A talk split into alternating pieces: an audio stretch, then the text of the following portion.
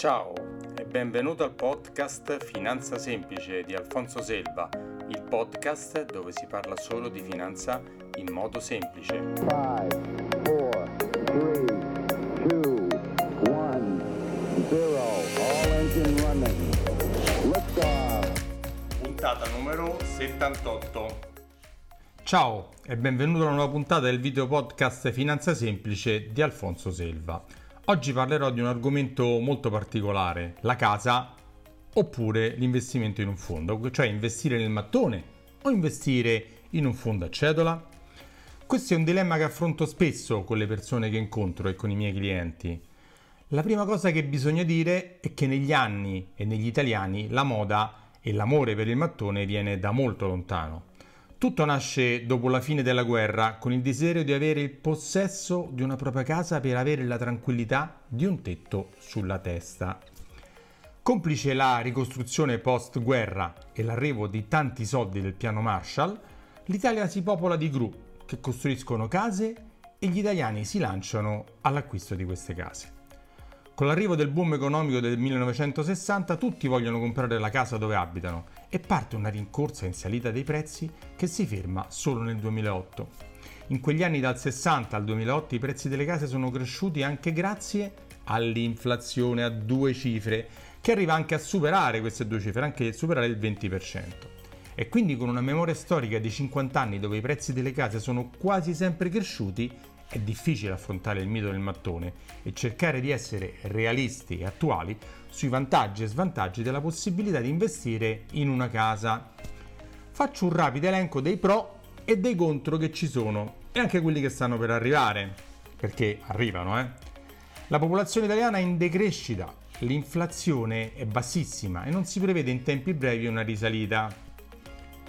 Altra cosa importante, investire in una casa è rischioso. In Italia è difficile sfrattare l'inquilino che non paga. Nel 2018 ci sono stati circa 50.000 sfratti per morosità.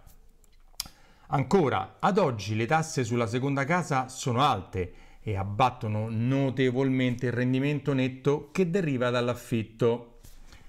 Ancora, in Parlamento giace un disegno di legge di riforma del catasto per aumentare e adeguare il valore catastale a quello commerciale e anche l'Europa ci chiede di adeguarci a questo.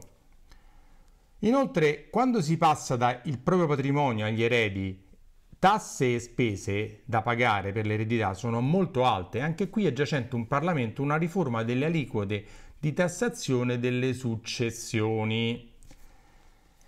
Ancora, una casa non è un bene liquido, nel senso che se hai bisogno di soldi non ne puoi vendere un pezzetto, ma devi venderla tutta e non lo puoi fare in una settimana a meno, a meno di non perderci moltissimo, mentre invece un fondo si può vendere anche in una settimana. Le spese che sostieni al momento dell'acquisto le ammortizzi solo dopo più di due anni.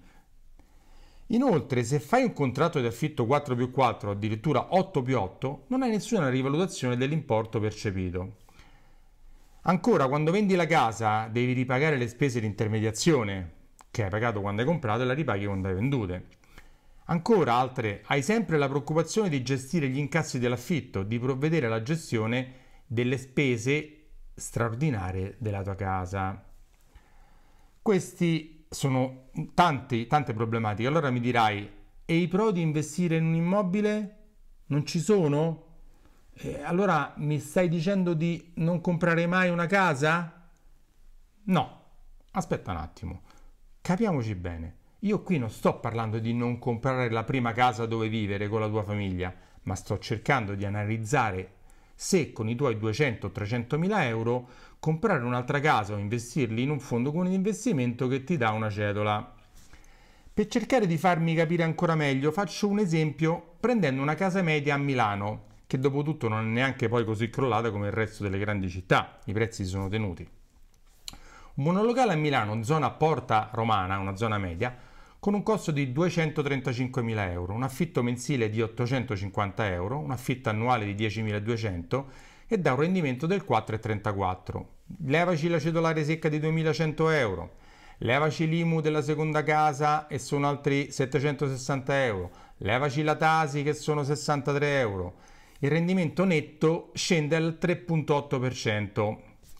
Ma le spese iniziali eh, anche quelle devi conteggiare, qui non l'abbiamo dette. L'imposta di registro della seconda casa paghi 5.488 euro, l'imposta catastale 50 euro, non è tanto. Il notaio 2.200 euro. I costi dell'agenzia immobiliare 8.601 euro, che sono il 3% più l'IVA. Totale 16.339 euro, che fa un 6,95% di quello che hai speso per comprare la casa. Quindi, riepilogando, se compri una casa media hai un rendimento netto annuale medio del 3,308 con un costo iniziale per tutte le spese del 6,95 del valore della casa. Voglio rimarcare che avere una casa in affitto comporta tutta una serie di impegni di tempo e di rotture di scatole, non indifferenti, eh? Passiamo ora al fondo a cedola, un fondo comune di investimento che ti dà una cedola sempre. Qui è tutto molto più semplice. Sul mercato italiano esistono moltissimi fondi di investimento che ben gestiti che danno una cedola che può andare dal 2 al 6% a seconda del tipo di fondo, di dove investe e di altre variabili che eventualmente ti potrei spiegare di persona. Facendo una media molto grezza, diciamo che diversificando tra molti fondi e molti gestori, negli anni passati si è avuto un rendimento tra il 3 e il 4% lordo, a cui bisogna togliere il 26% di tasse di capital gain.